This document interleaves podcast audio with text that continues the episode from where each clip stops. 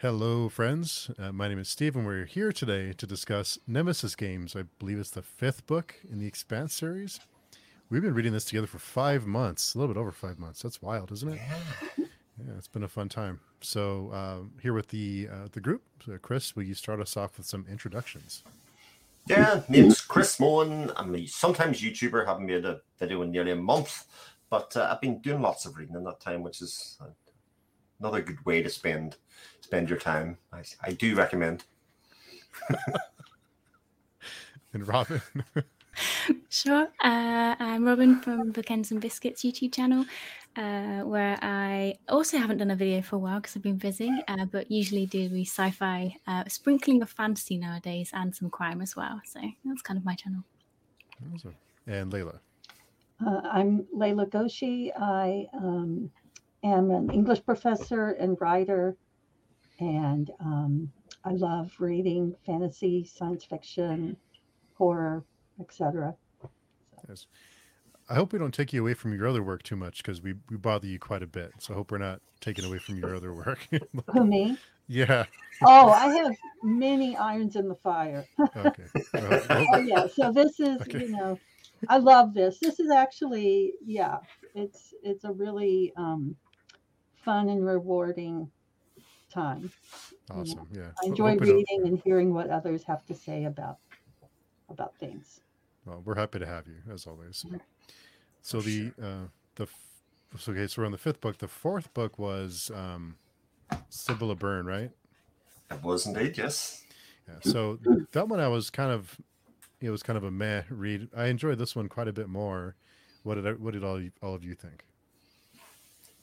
Yeah, for me, it's the best book of the series so far. Um, certainly the only one that's really comparable to the first book, I think, in some ways. So, Hmm. yeah, lots of excitement, lots of good relationships, and lots of good of interactions between people. I think that were some of my quick highlights. Yeah, same here. I think I absolutely love this one. I think it was, I was, I couldn't tell. The first book probably has like a, a place in my heart because it's the first one, but this probably quite easily is up there with almost being my favorite from the series. I, I loved it. I thought we're back with the actual crew from the Roci, um, and the the just all bits and pieces going over and overlapping in the different areas. I thought it was great. I loved it.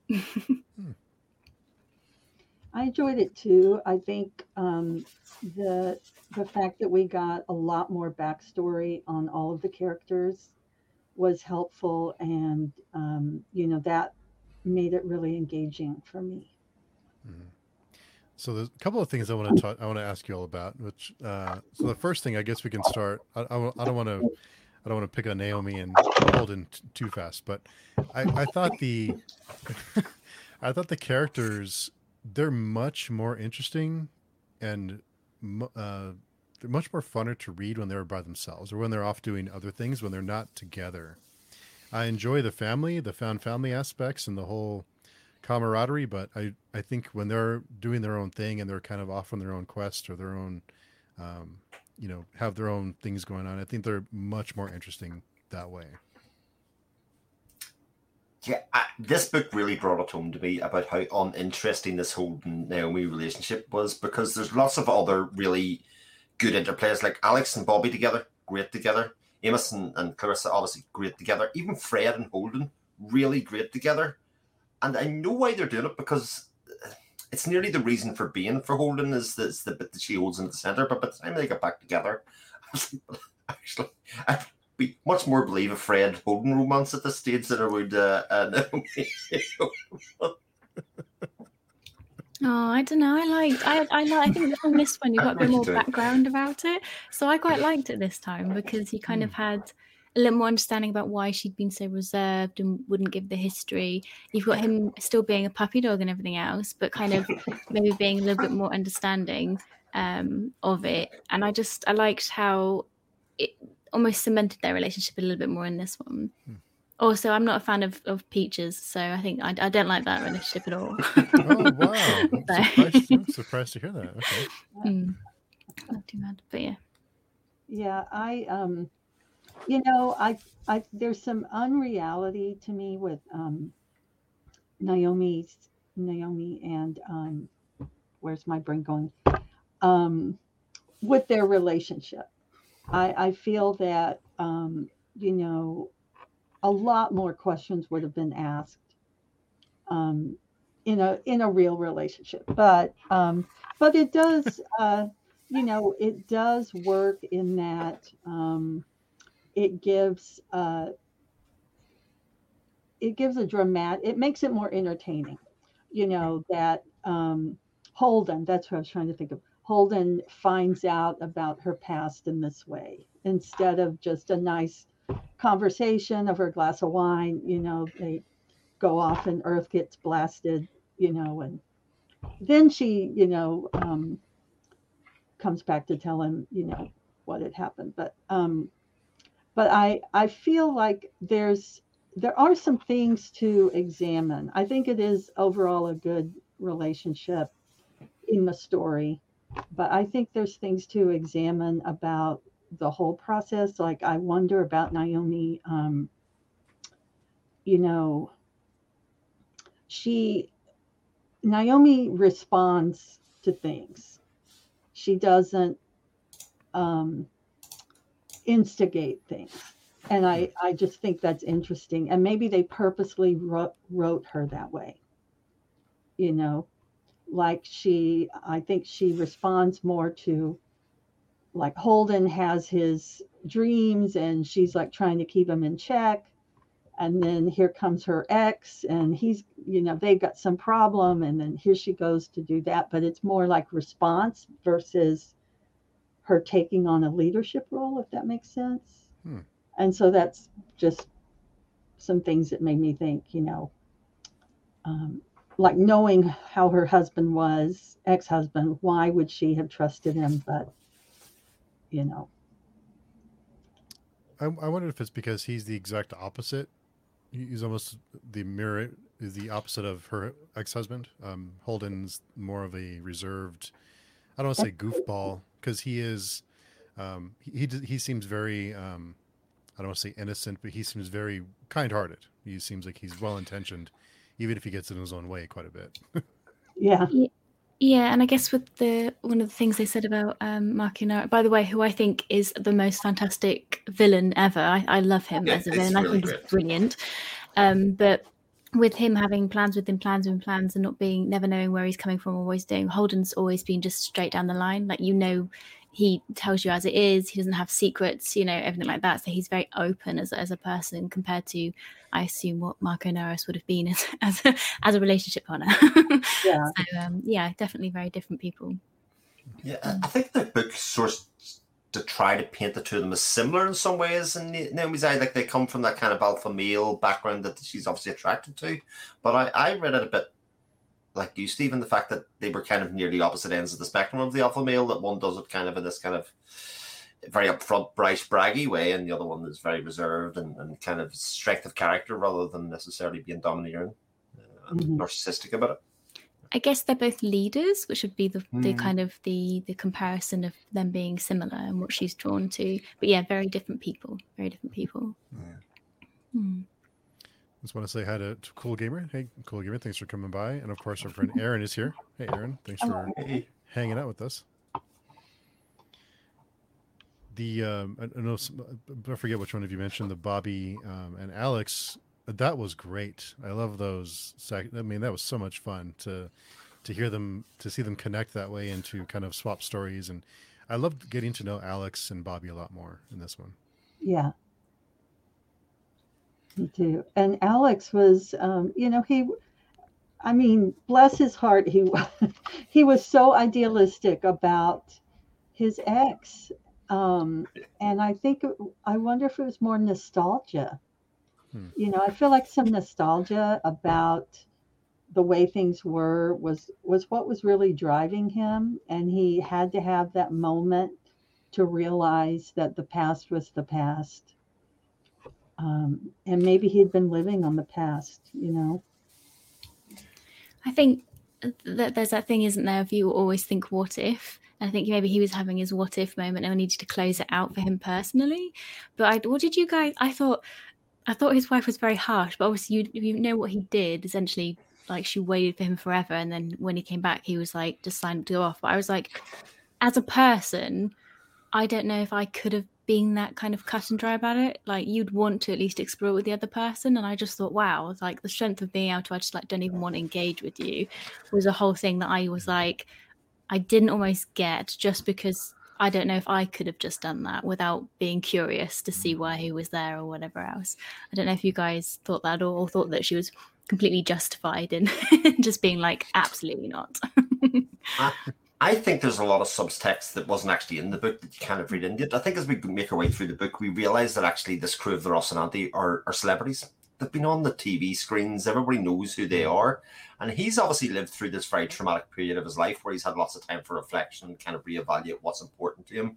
Whereas she's been on Mars with her life and her family and doing that kind of stuff and not doing any of that kind of stuff. So the reasons for him coming back made more sense, but she's just lived the same life. So, I mean, she must be looking at him being on the TV screen going, oh, great for him, all this kind of stuff. Now he's going to come back and sweep me off my feet. I'm I'm not going to go there. That's that's not not not yeah. good for me. I didn't actually think about the whole fact that she would have seen the fact that he's been yeah. on the TV, or uh, not TV, but he's been in the news, and so she would have had some understanding of where he's been actually already. I didn't didn't think about that at all. So that's a really good point. Yeah. Yeah, it's something that just came up through as more and more through the book as we went through, as, as the relationship started to appear, and it became very clear, obviously, with the relationship with Avasarala, with all of the crew, you know how close they were. As pointed out later on, how, how like, oh yeah, these people are, are quite prominent in in in the world. Never mind just in the books that we're reading. Mm-hmm. Mm-hmm.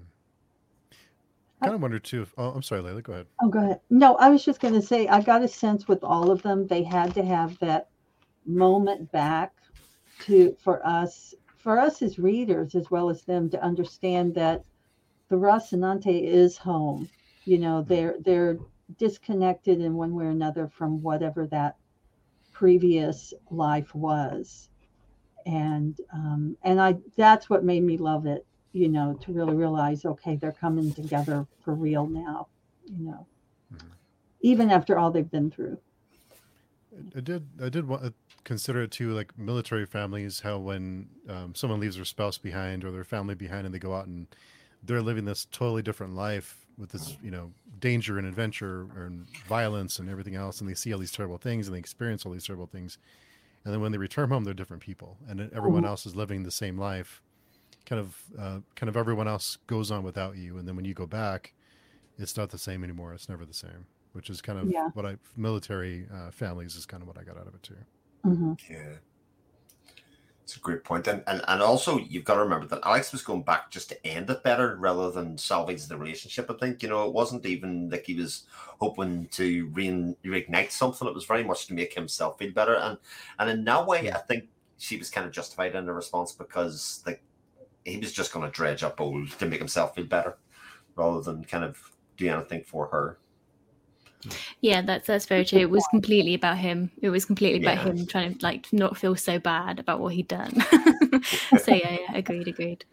Good mm. Yeah, and I never got, um, you know, in regard to Amos's experience, I never got whether. I guess the woman he was looking for was like a surrogate mother mm. to him, not his real mother. Um, and uh, I just I I really liked uh, knowing about that and um, that he was trying to make something right for her um, his surrogate mother's husband, you know, who had taken care of her. So I think that showed we we'd already seen that side of Amos. I think you know more sympathetic side, but this brought it home to me and. Um, I, I did find it poignant that just as he he kind of had that closure, I guess, um, you know, Earth was destroyed, and um, it's like all of that suddenly passed away, not just his life, but um, you know his history, but Earth's history as well. Um, and I, you know, there's a lot to talk about with that. I think in regard to the Earth situation but he was like that one individual example of of everyone else you know I think Amos in general is my favorite character and always has been. I think he's brilliant. But um, I just think uh, I like I loved the way that they showed because obviously he's got a very unique psyche um, and everything else. But I love the way they kind of showed him how he how he just doesn't deal with emotions at all. But they showed that really well, I thought, and about the fact that he didn't even realize that he was feeling kind of upset that maybe she had passed and everything else. If you um uh, you should read the short stories because it's a really good piece on Amos's background and in particular in relation to this lady um, in mm. book 10 or whatever it is from the series. Um, mm. So you get to see a lot of their very odd, I would say, uh, relationship uh, and background of the relationship. So actually, having read that first, it kind of um, it really supplemented this book very well about his background and, and, what he was doing. Is it Boston in um, Baltimore? Baltimore. Baltimore. Baltimore. Yeah. It has to be. um, yeah, and kind of and the background um, of his relationships there was really it was really good. So I would I would suggest reading that um, at some point as well. And that's in book ten. Uh, yeah, the book ten, which is like a um, uh, Memory's Legion, and, the uh, yeah, the, the, one that's a bunch short of story anthology. Yeah, yeah, oh. anthology. Yeah, that was the word I was looking for. so, yeah, yeah, which is really good. Yeah. Do you guys Amos have is... a favorite? Oh, go, go, go. I was going to say, Amos is just one of those characters who doesn't really think for himself. He he makes his decision. Merrin is the example that other people led from. So you see him refer to it's what Holden would have done. What would Alex do in this situation? What would Naomi do in this situation? If he, he if he's not going to murder and take the, the straight line approach, it's very uh. What would everybody else do? And he, and he sees himself in, in those terms. But I, get I liked it. Like um, it was near the end when you had um, Clarissa kind of questioning some of his choices, mm. and him almost almost realizing that like he need he needs that moral compass because he doesn't really care. He's just like yeah. they die, they die sort of thing, and him having that realization. I think where previously, like he would he was saying he followed Naomi around because she was a good moral compass, and then in the Rocinante he follows Hold Holden around because he just doesn't see anything wrong with just doing things as he needs to do them or how I guess he, he mm-hmm. thinks he needs to do them. So um so yeah, that was that was interesting. I think he does think. I just don't think he has he doesn't have the morals, does he? So he just does the straight line, how to get through sort yeah. of thing. Because hmm. uh, I kind of like that because I like. I think one of the reasons I like him is because he's not just a classic meathead. He mm-hmm. is, but he also is a little bit more complex. Mm-hmm. And, and I, and I kind of like that the, the thought process that goes into that, which is nice because he can tell that he's not so, how he should be. know, maybe I'm reading too much because I like him as a character. no, he is good. He is good. I get the sense that there's an emotional block that prevents him from, um, you know, really showing his intelligence or um, his uh, sensitivity or empathy. I think it's there. I feel like we we get it in very brief drips and drabs, you know, and and he does have that awareness to know he needs a moral compass. Um, and I wonder what um, what draws him to uh, Peaches or Clarissa. Is it that she's a killer? I think he may um, empathize with her a little bit, and I think uh, Amos has a hard time or stops himself from expressing emotion or from uh, from letting people know that he's feeling emotions because I think in his past life that would be seen as a as a weakness. He would be um, it would be something that people could um, you know exploit or he would feel less than or he wouldn't be taken as seriously in that world he lived in before. So I think that's why he's uh, he's like this force of nature, but he's also very self aware. Um, so he I, I love he's one of my favorite characters in this book too. Yeah. Or the series. And uh, Aaron had a comment. Uh, the main crew besides Holden really got fleshed out in this book. I like the technique of pairing them off with secondary characters. It helps all of them to develop. That's a good point. Yeah. My favorite thing about the entire book, for sure, for sure, is these uh, secondary relationships that they, that they had, and, uh, and how it brought actually, as Aaron correctly says, brings them out of themselves and kind of gives us an insight into them, especially the ones that aren't romantic in nature at all. You can have really good close friendships and really that's not really a dig at the Holden Naomi thing, but just in general, it was nice to have the Alex, the Alex and Bobby relationship not become romantic. If you know what I mean, it, it, that, I think it give it real strength and give the the idea that they were just doing it for each other and as part of the family mm-hmm. rather than kind of wanting to get anything else out of it. Mm-hmm. No, absolutely, absolutely. I loved, I loved that thing because there were some parts where you, it, they could have gone that way, like it could have been written that mm-hmm. way, and it was all, the, it was all the better for the fact that it was just, yeah. uh, like a, a, really good friendship, them looking out for each other, them caring about each other, and um, and helping them go to get through. I thought that was, I think that was really good. I agree fully in that. Mm. I think their shared, their shared military background and the, you know, uh, their shared Mars background uh, coupled with um, uh, Alex realizing that he's a pilot, you know, he's not um, he's not looking for a relationship, or you know that, or I guess um, his love for his career uh, will overshadow relationships, and so that realization, I think the um, the friendship with Bobby is like a way for him to stabilize and a way for her to stabilize based on mm. you know what she's been through in the past as well. I also really oh that was a question sorry. Yeah, okay. i also really love the um between those uh, between those two they had the whole discussion about where their loyalties lie like is it to mars? Is it to earth? Because they have um as as i can't say her name the the wondrous lady.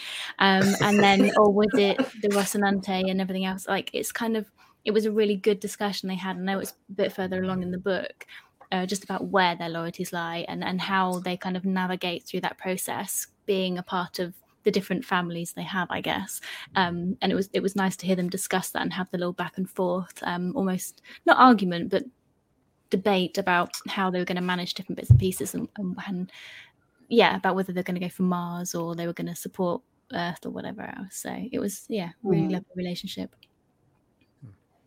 I, I, love those philosophical debates when they come up in, in the book, like the, the ones where they do delve into. There's a reason you swear allegiance. It's for exactly situations like this um, and the things you're facing. So yeah, fabulous. Yeah. Uh, I had a, a, question: Which characters did you enjoy more than you had before in this book? And I think I'm the exact opposite of Robin. I actually liked Peaches in this book. I actually started, and I, I felt like I know I shouldn't. I know I shouldn't. Uh, but I don't know something. I think, I think that just that duo of her and Amos together. I really enjoyed that, that back and forth. That uh, you know that interaction. So maybe it's Amos rubbed off on her a little bit, but I enjoyed mm. that character a lot more now. I can I agree that their little like story arc together was was nice. I enjoyed their their kind of story thing. What I didn't like is I think uh, Lily you said this previously about that she hasn't had a redemption arc. She's sat mm. around in prison for a while, okay, but she's not developed as far as I can tell as a person. She's not she's not really made any huge strides. Like the fact that at the end spoiler that she's loud back on the like Ross. And I just I just don't think she's come far enough as a character, and also had the one absolute cringe part in the book that I just didn't get, which was the discussion when she was in the office with um, Amos's friend. Is it Erich? Erich, yeah, yeah. And then he just bursts into tears because she's like, I know how you feel. And it's like, really? that was the one with the book I didn't enjoy. And I was just like, I just don't. I, I think I liked her more when she was a bad guy, to be honest, I could understand it. But I don't. I don't think she's redeemed herself enough. that, bit was, that bit was dreadful. It was absolutely woeful. I was like, what has just happened here? Um, the problem for me is, and uh, again, I suppose it's my major criticism of the entire book series. There's so much happens for that for convenience that they mm-hmm. set up. You know, I don't really see why Amos would have visited Clarissa in prison to set off the whole chain of events that comes after it. You know, but did, did, did they kind of get on so well beforehand? I just maybe he does identify with her, but I mean, given everything else that's swimming in his head and what he's doing, it just seemed unlikely. And then for them to bond so much so quickly, hmm. I, I, don't know. It just, it just, like you said, because she hadn't had a redemptive arc yet, uh, it wasn't like I feel like it was justified that Amos said, "Well, I can take it from here," you know, or I can, I can, I can use this person from here. But yeah. Hmm. Um, for me, I would say probably Naomi because she's not been you haven't seen much of her character fleshed out. She's very much been a romantic interest and a really good engineer, but not much kind of around her background where she's come from. Mm-hmm. And I I don't know if this was because I really hated her in this season of the TV series, hated mm. how they played it. I thought she was portrayed as really weak and not not a strong character, which she I think she quite is. And in this one, you really got a lot more of her internal monologue about how how she her thought processes, you know, why she'd left him behind, and the fact that actually she was still a very strong character having done that and escaped, and you got to see how she was playing it. Whereas in the tv series she just she was like a wet flannel. I was like why stop what are you doing? sort of thing. So i think for me it was naomi much in this book because you got to know a lot more about her and um and then her thought processes and where she came from. So yeah. Robin you've just reminded me actually because i my biggest memory of this book with naomi was um i felt like you know she fell into the trap and I had wanted to see her be more assertive, you know, about the situation. But then she had this amazing escape at the end where she did, um, you know, uh, take take uh, take her life in her hands and uh, put herself on the line for her friends, you know, even toward the end, and and so that kind of makes uh, helps her recover from that. So that just reminded me. Thank you, but you know, in terms of characters, I enjoyed more. I enjoyed all of them more, but I I did feel like I got a little more understanding of Fred Johnson of all people. He's kind of mm-hmm. like hanging back there for me as um,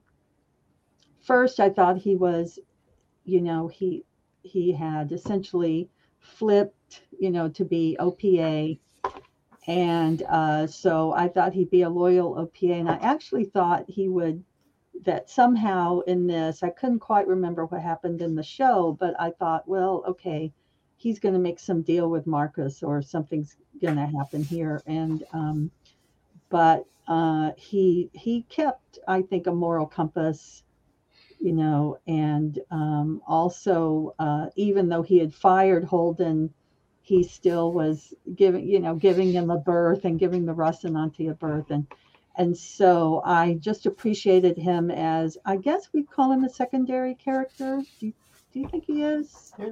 yeah. So, but develop sure. more him. Yeah. He's, he's super interesting because he's another alpha male, but he's very much a product of his council. You know, he does, he's willing to have conversations and conversations about what he should do and why he should do it. Ultimately, makes up his own mind, but people feed into him an awful lot, and, and he seems to kind of go with the group dynamic a lot in that sense.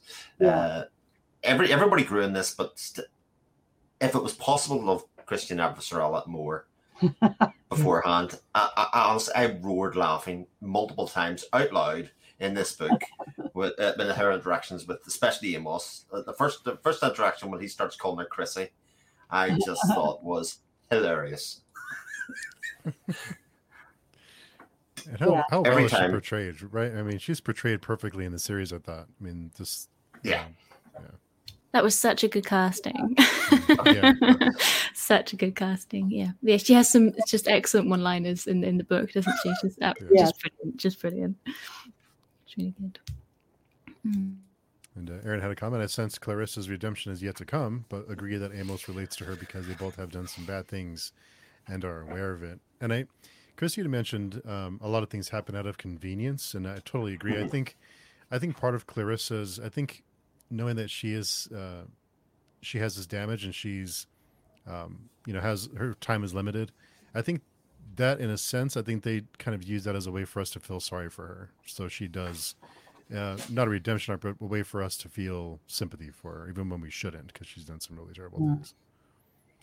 You, um, you know, Steve, when you said that about we feel a certain way, even though we shouldn't, I, I'm really recognizing that is like a theme of this book because I find myself feeling sorry for Philippe, even though he's just blasted Earth, you know, two or three mm-hmm. times. Um, because he's under the you know, the spell of his father. And he really has no experience outside of just, you know, a spaceship, basically, um, to really understand what what is actually on Earth or any planet, probably. So, Um, but when you said that, it, that made me think uh, Philippe is another one that's going to need to have a redemption arc. Um, just like Clarissa, Clarissa, because she killed what hundreds, if not thousands, of people. Mhm. Yeah, I can't remember. She blew up the ship, didn't she? So I can't remember exactly. Yeah. Yeah, They said it at the end, but I can't. I can't remember exactly how many. A lot, a lot. But, but the points points made in the book, isn't it? That she just she killed indiscriminately the entire ship, but she also killed people who were friends. You know, the, the maintenance worker was working with them. You know, looked them dead in the eye and still killed them. And and also Naomi, it's very clear has done some horrendous stuff in her past as well. She's also a monster of of, of another time, also probably because of Marcos, etc. But but had responsible for hundreds and hundreds and possibly thousands of deaths herself. So it is kind of dark in that way, except she's like the heroine of the story. It's, it's really uh, it's an interesting kind of way to, to play everybody and show everybody. yeah, but I think I think how they played. If you with the Naomi thing, it was she was unaware Yes. that her program was going to be used in that way. Although yes. how you would be unaware, I'm not sure. But um, but yeah, whereas whereas Clarissa did it and she knew she was very actively yes. knew what she was doing. So I think they kind of that's that's the kind of slight difference between those two characters and that one. First degree murder, second degree murder, third degree Yeah, murder. exactly. Indeed. Yeah, exactly. Yeah, exactly. For sure. yeah. So it just it really makes me wonder. Um, I'm not wondering what they're getting at. I I guess I'm interested is a better word in the this underlying theme that um, I'm kind of taking that they're saying, are we all sinners in some way? You know, um, I don't consider myself that bad. I mean, but uh, you know, it seems like everybody that we like is responsible for some horrendous situation. Because Holden got people killed too with the Mhm. you know, with the war. So um, it's just a really fascinating part of, of this series to me. It's a really nasty world. There's no there's no real innocent people that seem to be in any position of power or anywhere that, that haven't compromised themselves in some way or committed something in some way that they wish they could step back from. hmm Mhm. Very interesting. But I, I think isn't that more realistic? Yeah. I guess because there's very again going back to the whole you know Holden being a paladin sort of thing. I think there will be be reasons that people are a bit meh about him is is because of that aspect. Um, so yeah, having a little bit more of a, a realistic that everyone actually probably has made bad decisions down the line at somewhere um, is um, a little bit. That's why everyone loves grey characters. So mm. You For sure. kind of, I kind of see this world is almost like the Wild West, where everyone has Mm-hmm. done something to survive, or out of, out of necessity or survival. Everyone's done something, so everyone has It's a great some kind of something on their hands because of the world that that just or the the universe they live in. I guess not the world, but Yeah. yeah. But speaking of Holden, after being so eager to tell everyone everything, he does a great job at keeping the protomolecule a secret for so long, doesn't he? Mm. I mean, it's surprised to, surprised with that one. Character growth. Yeah.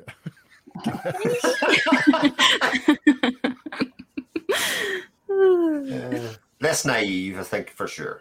Hmm. You know, the effective Miller and protomolecule Miller is definitely rubbed off on him. You know, the two of those. I mean, there was that whole thing about doors and windows at the start of the book. I really liked that at the start when the um, the attacks were happening. I thought I thought that was really nice, really nice touch as well. In hindsight, it is very strange that it was kept in uh, Fred's office. Mhm. You know, um, that that kind of thing can get around, and it did. So, um, but you know, it made a good story. But yeah, Convenient, right? Yeah. Yeah. yeah. And uh, Aaron had a question. Uh, what did you guys think of Marco? Is he just felt brain, like a brainwashed fanatic more, or a more complex? And we haven't fully delved into why. I can't decide. I think, uh, Robin, you mentioned Marco as a villain, right? I loved him. I thought it was I thought it was fabulous. I loved um is he just brainwashed, fanatic, or more complex? I would say, oh, well, I don't know, because liked him as a character because charismatic, very interesting. I thought he was more complex. I think that's where he came across actually quite heavily because he had a lot of the reasons he was doing stuff made sense, and I really liked that as well because I was really worried about how they were gonna why on earth the belt would do all of these things, but the idea that actually they would be left behind uh, and wouldn't be able to land on the planets and then wouldn't have a job, so would essentially just be um, not able to do anything. I thought was a really interesting idea. And I think he was pretty complex, just when Naomi was talking about him having plans inside plans inside plans. And although maybe he wasn't seen as a, a huge threat initially, um, he, he obviously was was more adept than they thought he was.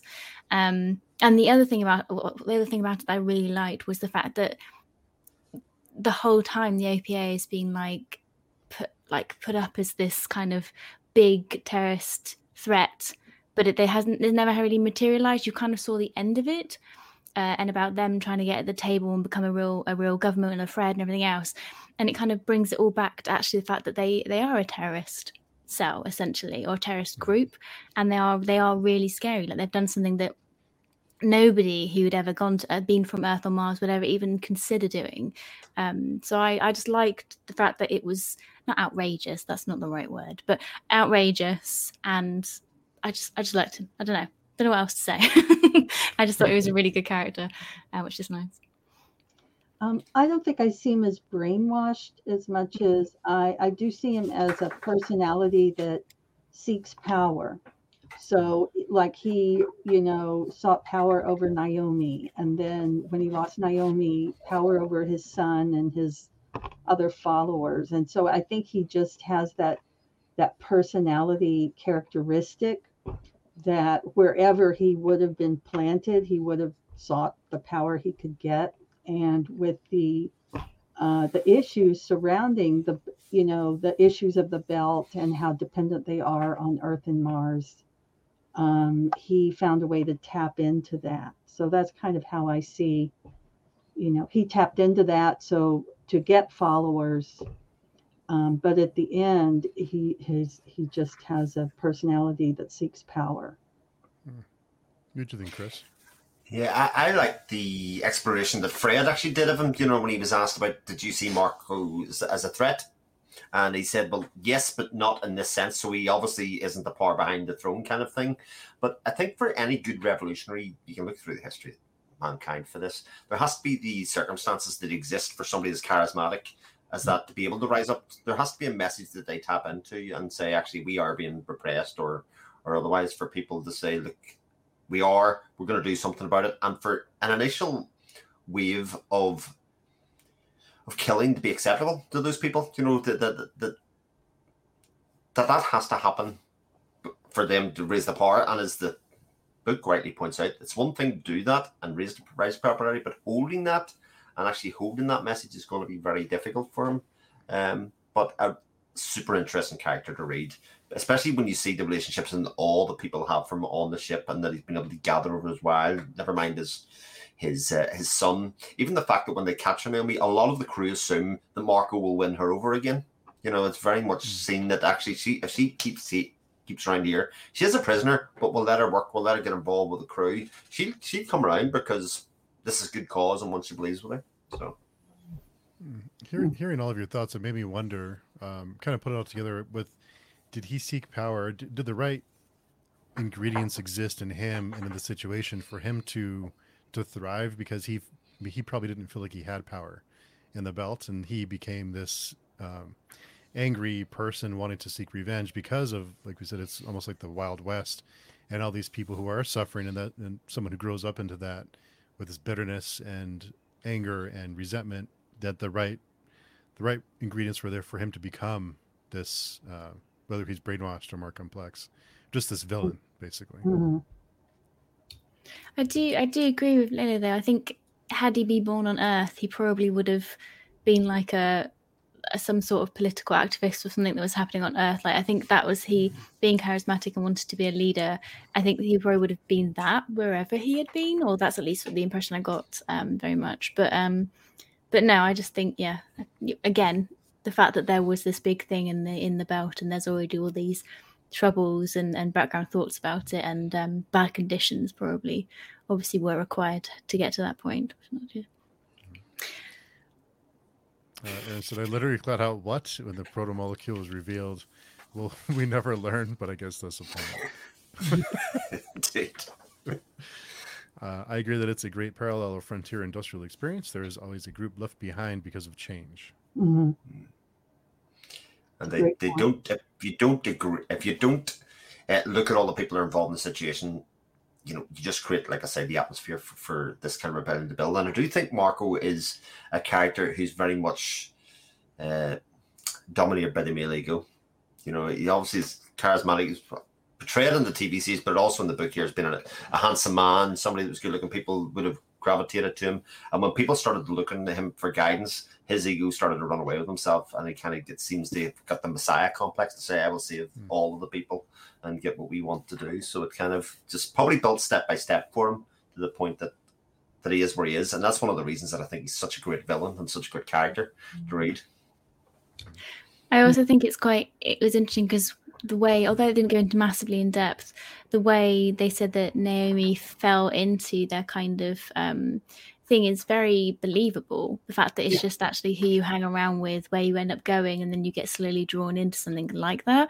Very believable. Yeah, I absolutely believe that could have happened, sort of thing. And I guess, you know, that that that showed that how how the start of him or how the start of that kind of group began uh, would be something that could occur, which I also quite liked as well. It wasn't just like a a, a random bad that was just popped up for whatever reason.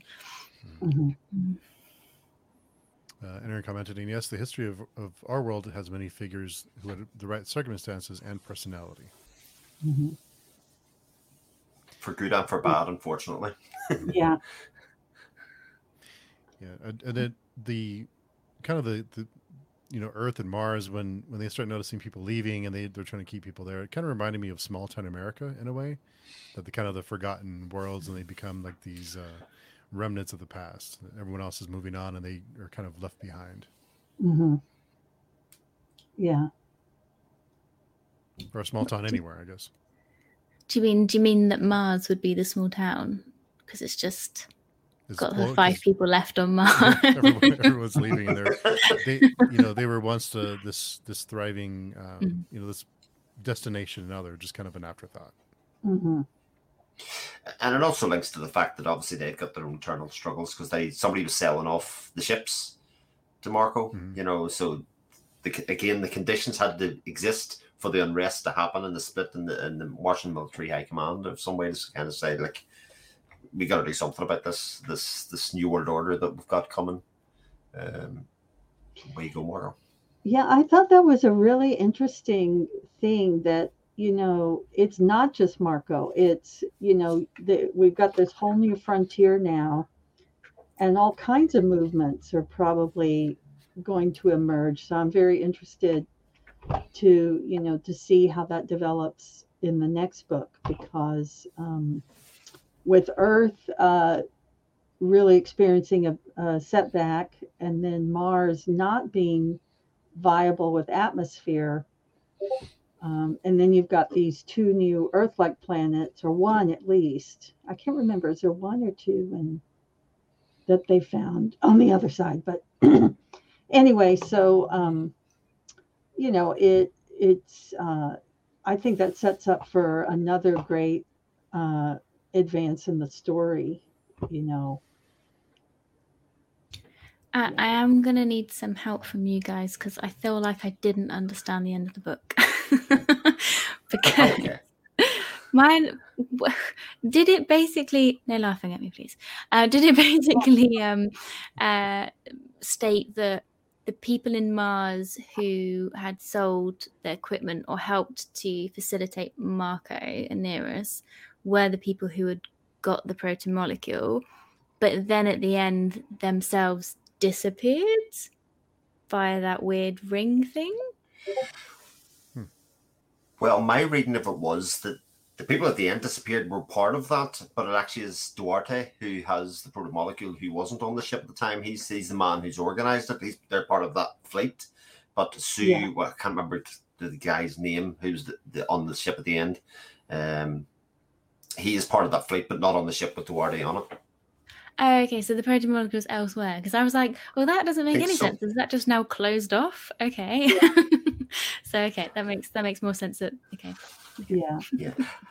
I did love that revelation though. That actually, for all of the the nastiness and the missing ships of Marco, that actually something what the Monica's original uh, thing that the alien technology was eating ships or doing some of the ships was also true. I thought that was that was really quite good as well. And then yeah. we kind of figured that out and went, um, okay. Colony so ships are a problem. Some of the things we don't understand. I, I didn't quite get how they, how uh, Marcos was able to send, uh, attack Earth. I didn't get how that how he was able to make that happen. Did or did I just miss it?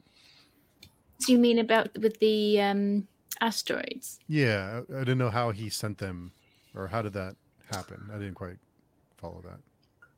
Well, I think I thought it happened because do you remember how at the very beginning they kind of set up a similar situation where Filip was on the shipyard building yard?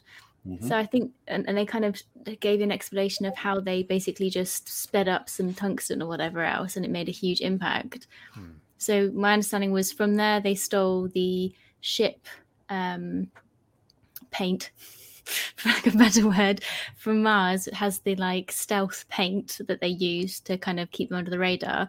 And then essentially they just took some rocks and then sped them up hmm. so that they couldn't see the vector they were on.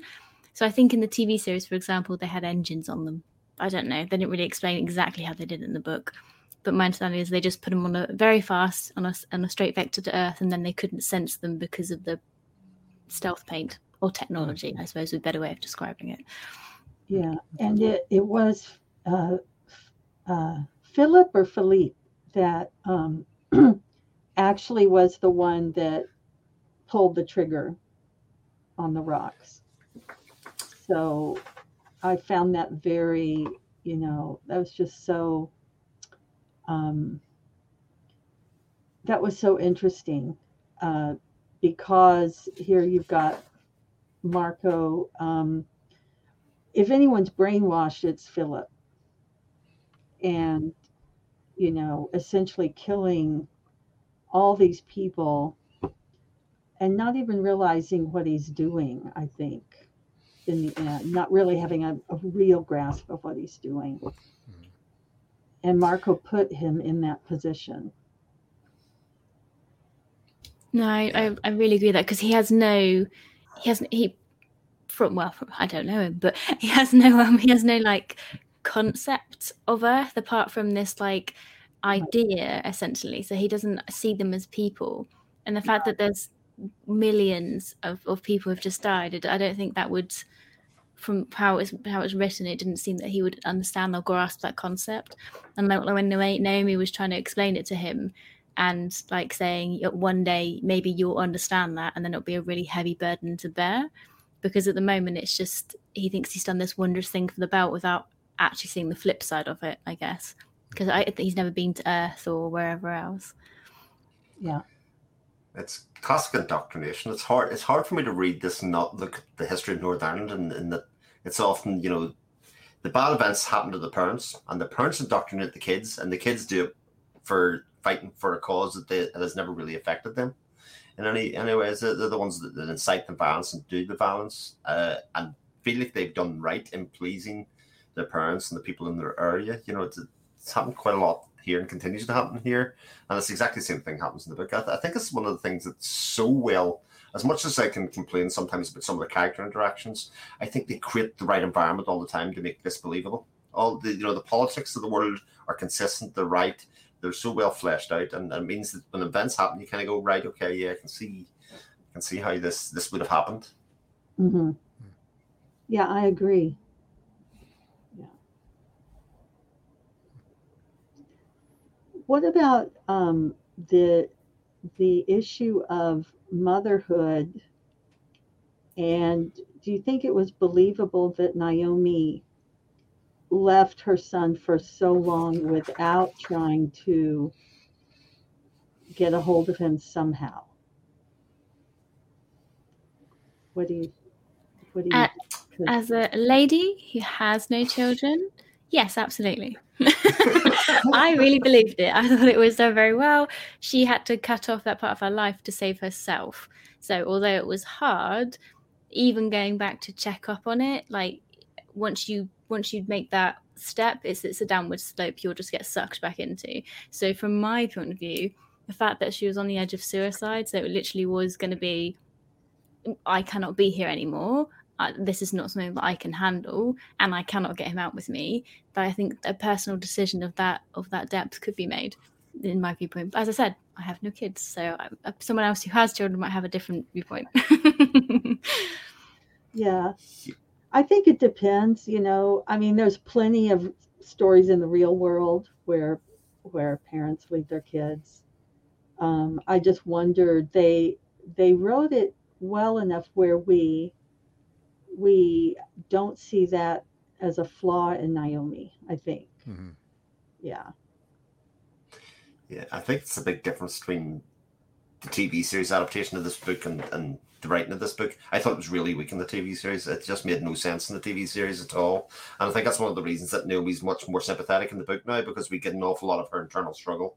And we actually get it repeated again and again to us to kind of reinforce it, to actually say, no, the circumstances existed that I had to go. It was either I was going to have to kill myself or I got out and kind of accepted that that was going to happen. Like you've got to remember, she didn't know Marco was going to turn into the actual monster that he's become. Uh, either, you know, thought there was enough good people around, and of Cyn and the people that that else on the ship actually said that they did take a role in helping bring Flip up or otherwise. So, I, I, I in the book, yes, in the TV series, definitely not. I thought it was, I thought it was really, really weak in the TV series. Uh, but here, here, yeah, I'll, I'll accept it. I, I kind of kind of read it as that she needed to get away to get kind of get her head back on straight because she felt like she was losing herself, and uh, I think she intended to go back and to, to to get him, but I think she just didn't for whatever reason, for what many reasons, but.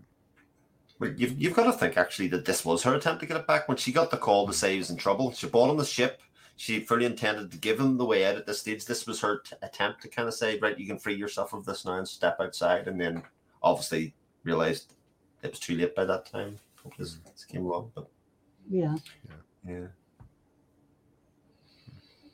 really interesting. But I think uh, the uh, in reading this book, watching the series first, I think they did a really great job adapting the the Amos and Peaches sections of it. I mean, really, really great job with the adaptation. That it, it uh, I think it helped. It helped me with the visuals as I was reading it, just to kind of remember what those things look like. Yeah, I, I agree. I, I really agree with that because I, a lot of a, a lot of this book, I was just like, oh, they did this or they didn't do that. The series, and it made it much easier to kind of yeah understand the concept because there were a lot of big concepts going on. Uh, so it, made it a lot easier to be able to, to get into my brain kind of what was happening at those particular pieces, which is good. I also talking about the Amos on the Earth thing. I think that particular arc was particularly because you get to see the the asteroids hitting Earth, but you actually get to see the effect of them. So they're not just a um, a concept or an idea, and you think, "Oh, that would be really bad." Like you actually get to see a little bit of the devastation that is occurring with those. And I thought that they did that very well. Hard to do in the TV series, I guess, to show that amount of devastation, but in the book, um, I think it, it fleshed out enough that I could kind of join them together. Yeah, I was surprised actually because I think this TV series, when they filmed it, would have been one of the COVID affected ones, possibly. So actually having them all split up made sense in terms of TV series, possibly. Um, whereas I actually reading this, I thought this was probably the most faithful adaptation of the book. I don't think there's very much that happens in the TV series here that doesn't happen in the book, or, or vice versa. Doesn't somebody die in this one in the TV series? Yes, there was a. a Oh yeah, but but, but but but apart from the, apart from the very end, yes, yes. But apart from that, up to that point, you know that that's that's pretty much where, where they are. Yes, but I mean, I mean, the beats and what happens, and you know even how they get out of the pit is Mm. still still very consistent. I kind of expected that to be different when it was written. I was like, oh, they're, they're going to do this differently or something like that, but it, but it wasn't. Even even that whole journey up seemed to be quite quite consistent with what was on the, the TV series and the book. right, I was seeing the same thing with that the death in the series. I was wondering if it happened here in the book, um, but yeah. They did. I thought they chose such a good place for it. Well, not not place because of what else happens, but like such good, like believe again believable death. Out of all the things, how they could have written him written him off the show, I thought that was done very well because the way they described the um the uh what on earth is it called? The acceleration and everything else, and then what happens to you and your body and everything else. And Yeah. when they got to that bit in the book, I was just like, oh, oh, is he gonna? Oh, because of how it was written. So yeah. And then I was like, oh, he does a bunch of other stuff. How exciting! So, It, it is the other main problem with the series of books is the lack of peril for the main characters. For as much as they put Naomi in peril in that entire book, and the amount of times that she wrote herself always as being dead, I don't think it, you ever believe as the reader that she's actually in peril. No, no. No. No. Uh, Aaron commented, I haven't seen the series, but could visualize many scenes, especially Amos and Clarissa's prison break so clearly. The series is great for that. Mhm. I think it'd be really interesting to read the books first and then see the TV series at this stage because I think, I think it's the type of TV series you'll revel in and love. You know, uh, given the kind of the way they flesh out and make it look, I think it's, uh, and it is so faithful as well. Yeah. Yeah. I watched I it just- first. Oh, go Yeah. ahead. No, go go ahead. No, I watched it first and loved every minute of it, although I don't remember details now.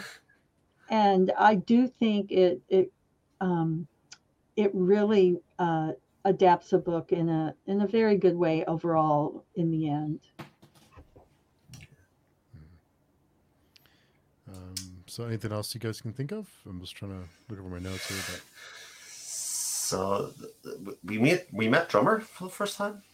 oh yeah, Here we did. Yeah, that's very big much. difference.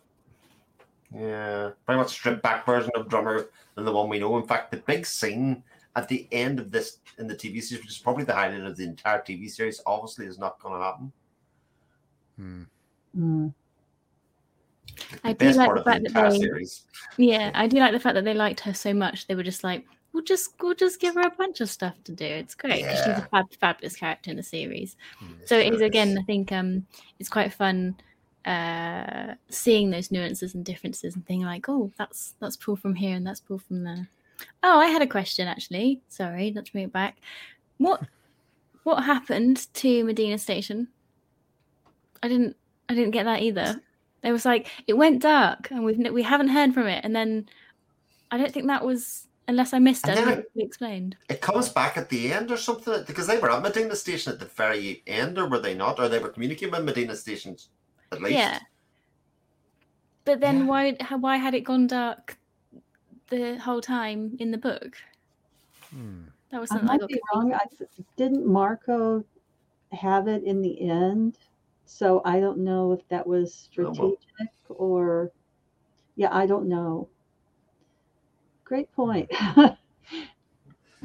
maybe to be explored for sure in, in the next Yeah. book. Like it could definitely be a, be part of that. But they did make a big deal out of it, and the fact that all of Fred's most trusted people were on Medina Station, and therefore he Mhm. didn't think it could be turned or otherwise, and that kind kind of created that that bit of, oh well, how how deep does this OPA split run? Interesting because, like we were saying earlier, I forget who said it, but um, you know, Fred has has been paranoid. I I mean, the only person he trusts really is Holden. Mhm. as was said earlier, and uh, in a way, it it might come true that he couldn't trust anyone in his circle. So his instincts were right. Mhm. Yeah, definitely. I think they did they did play that very well actually with the whole yeah, how who has been infiltrated and everything else and it wasn't very clear about who was on what side. So they they wrote that very, very well. And about that he had um his like um was like almost spy speak with each of his like generals that he put in to try and um so if one of them was um, compromised, it wouldn't compromise the rest of them as well. So that was um, very, very paranoid. That must be a lot of like brain energy to keep on top of that the whole time. You know, though he he kind of put himself in that position just by the fact of who he is, because in a sense, I think um, Belters would always have that little grain of mistrust, you know, because of who he is and what he had done before. So uh, it's interesting that the paranoia was running both both ways. I mean, he had that paranoia too. Um, even though his, I guess, his morals or his perspe- life perspective um, was really with the belter. So that's a really complex situation. Yeah, because he's not one of them.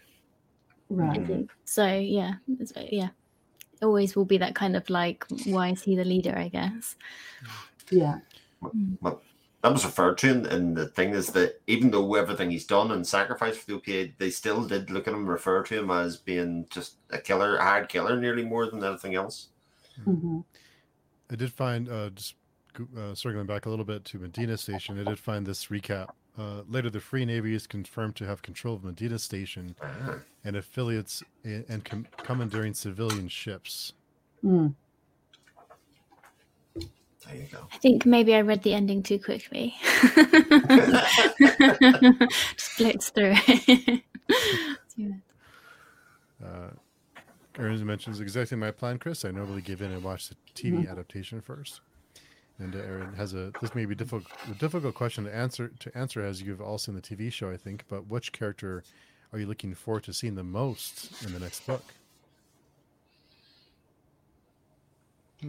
I'd like to, I want to know now how the book handles um, Filip and Naomi's relationship after she's now gone back to the Rocinante. Hmm.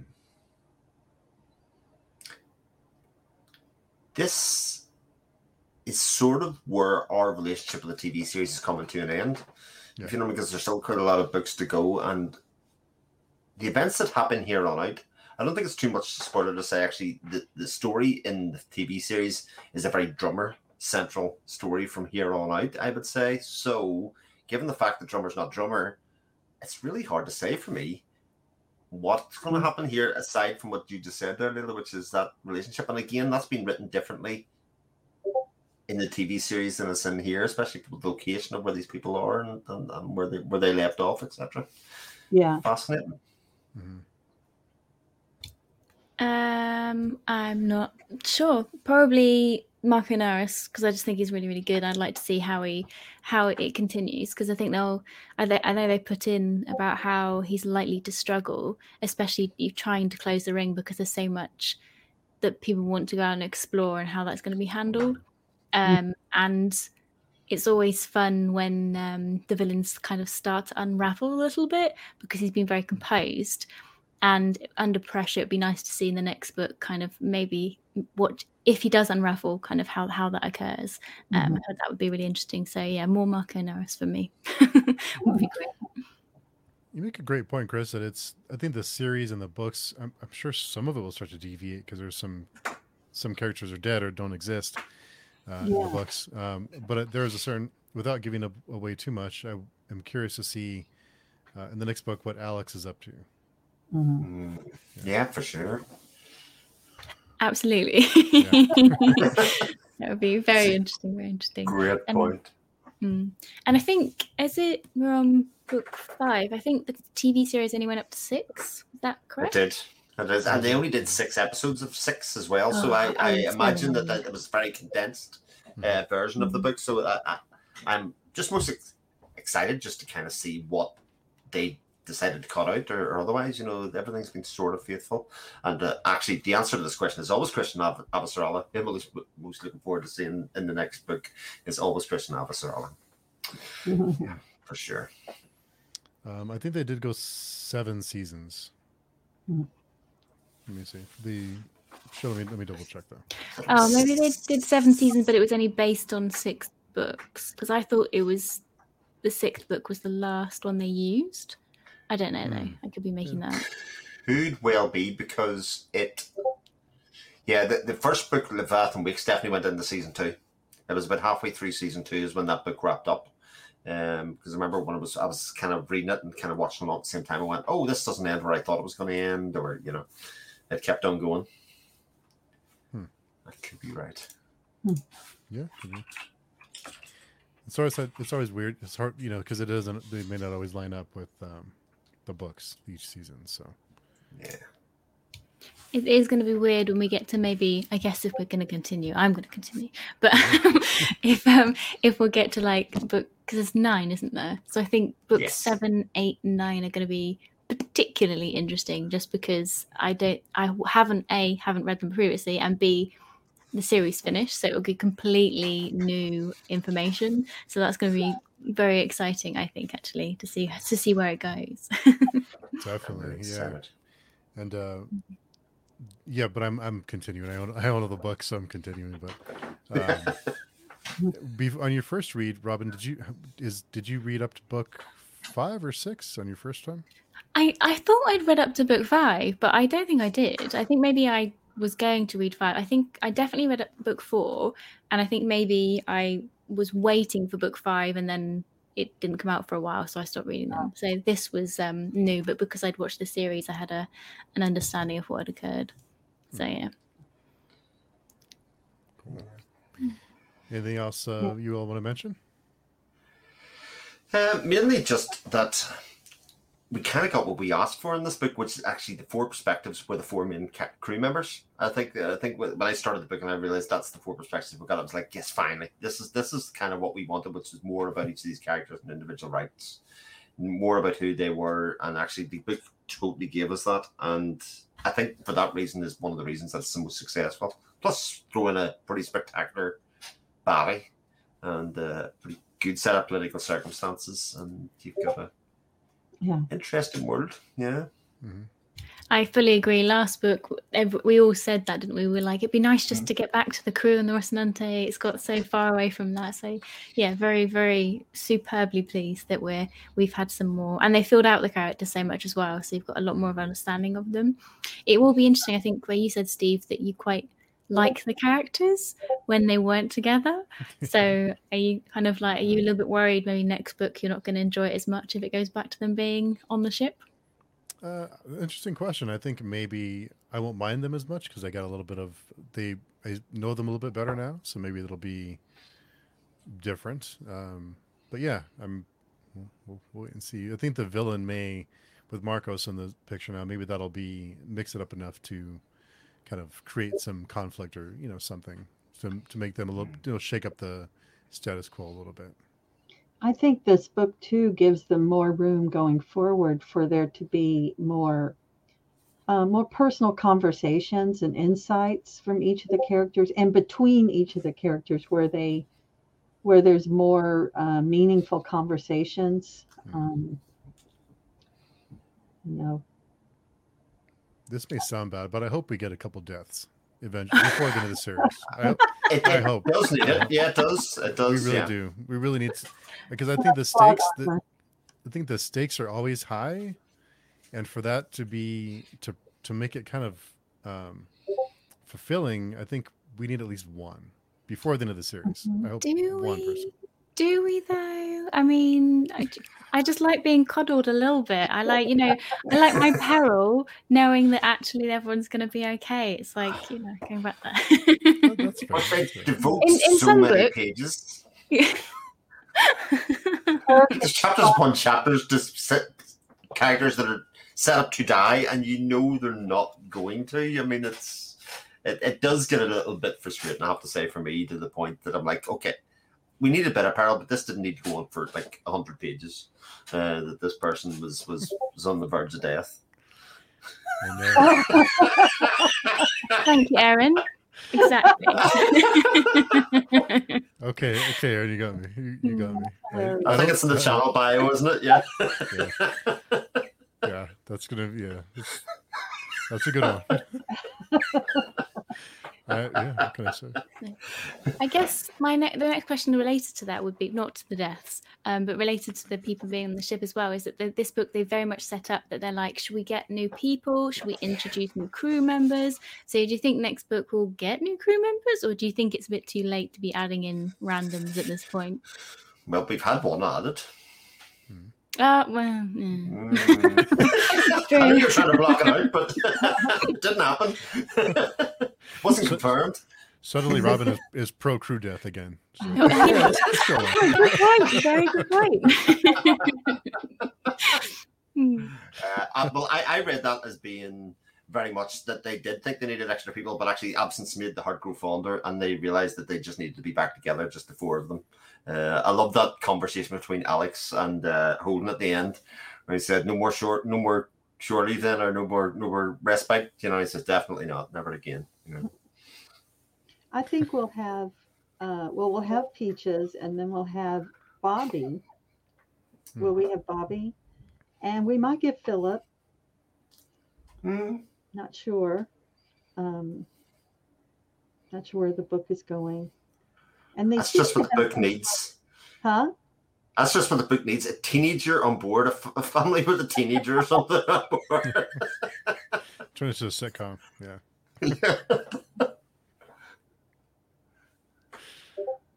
Awesome. Uh, Oh, dear. be, yeah. Oh, Aaron, you got me that time. Okay. Yeah.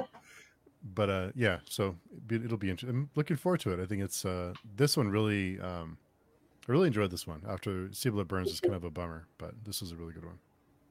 Yeah. Yeah. Curious to see where it goes. yeah.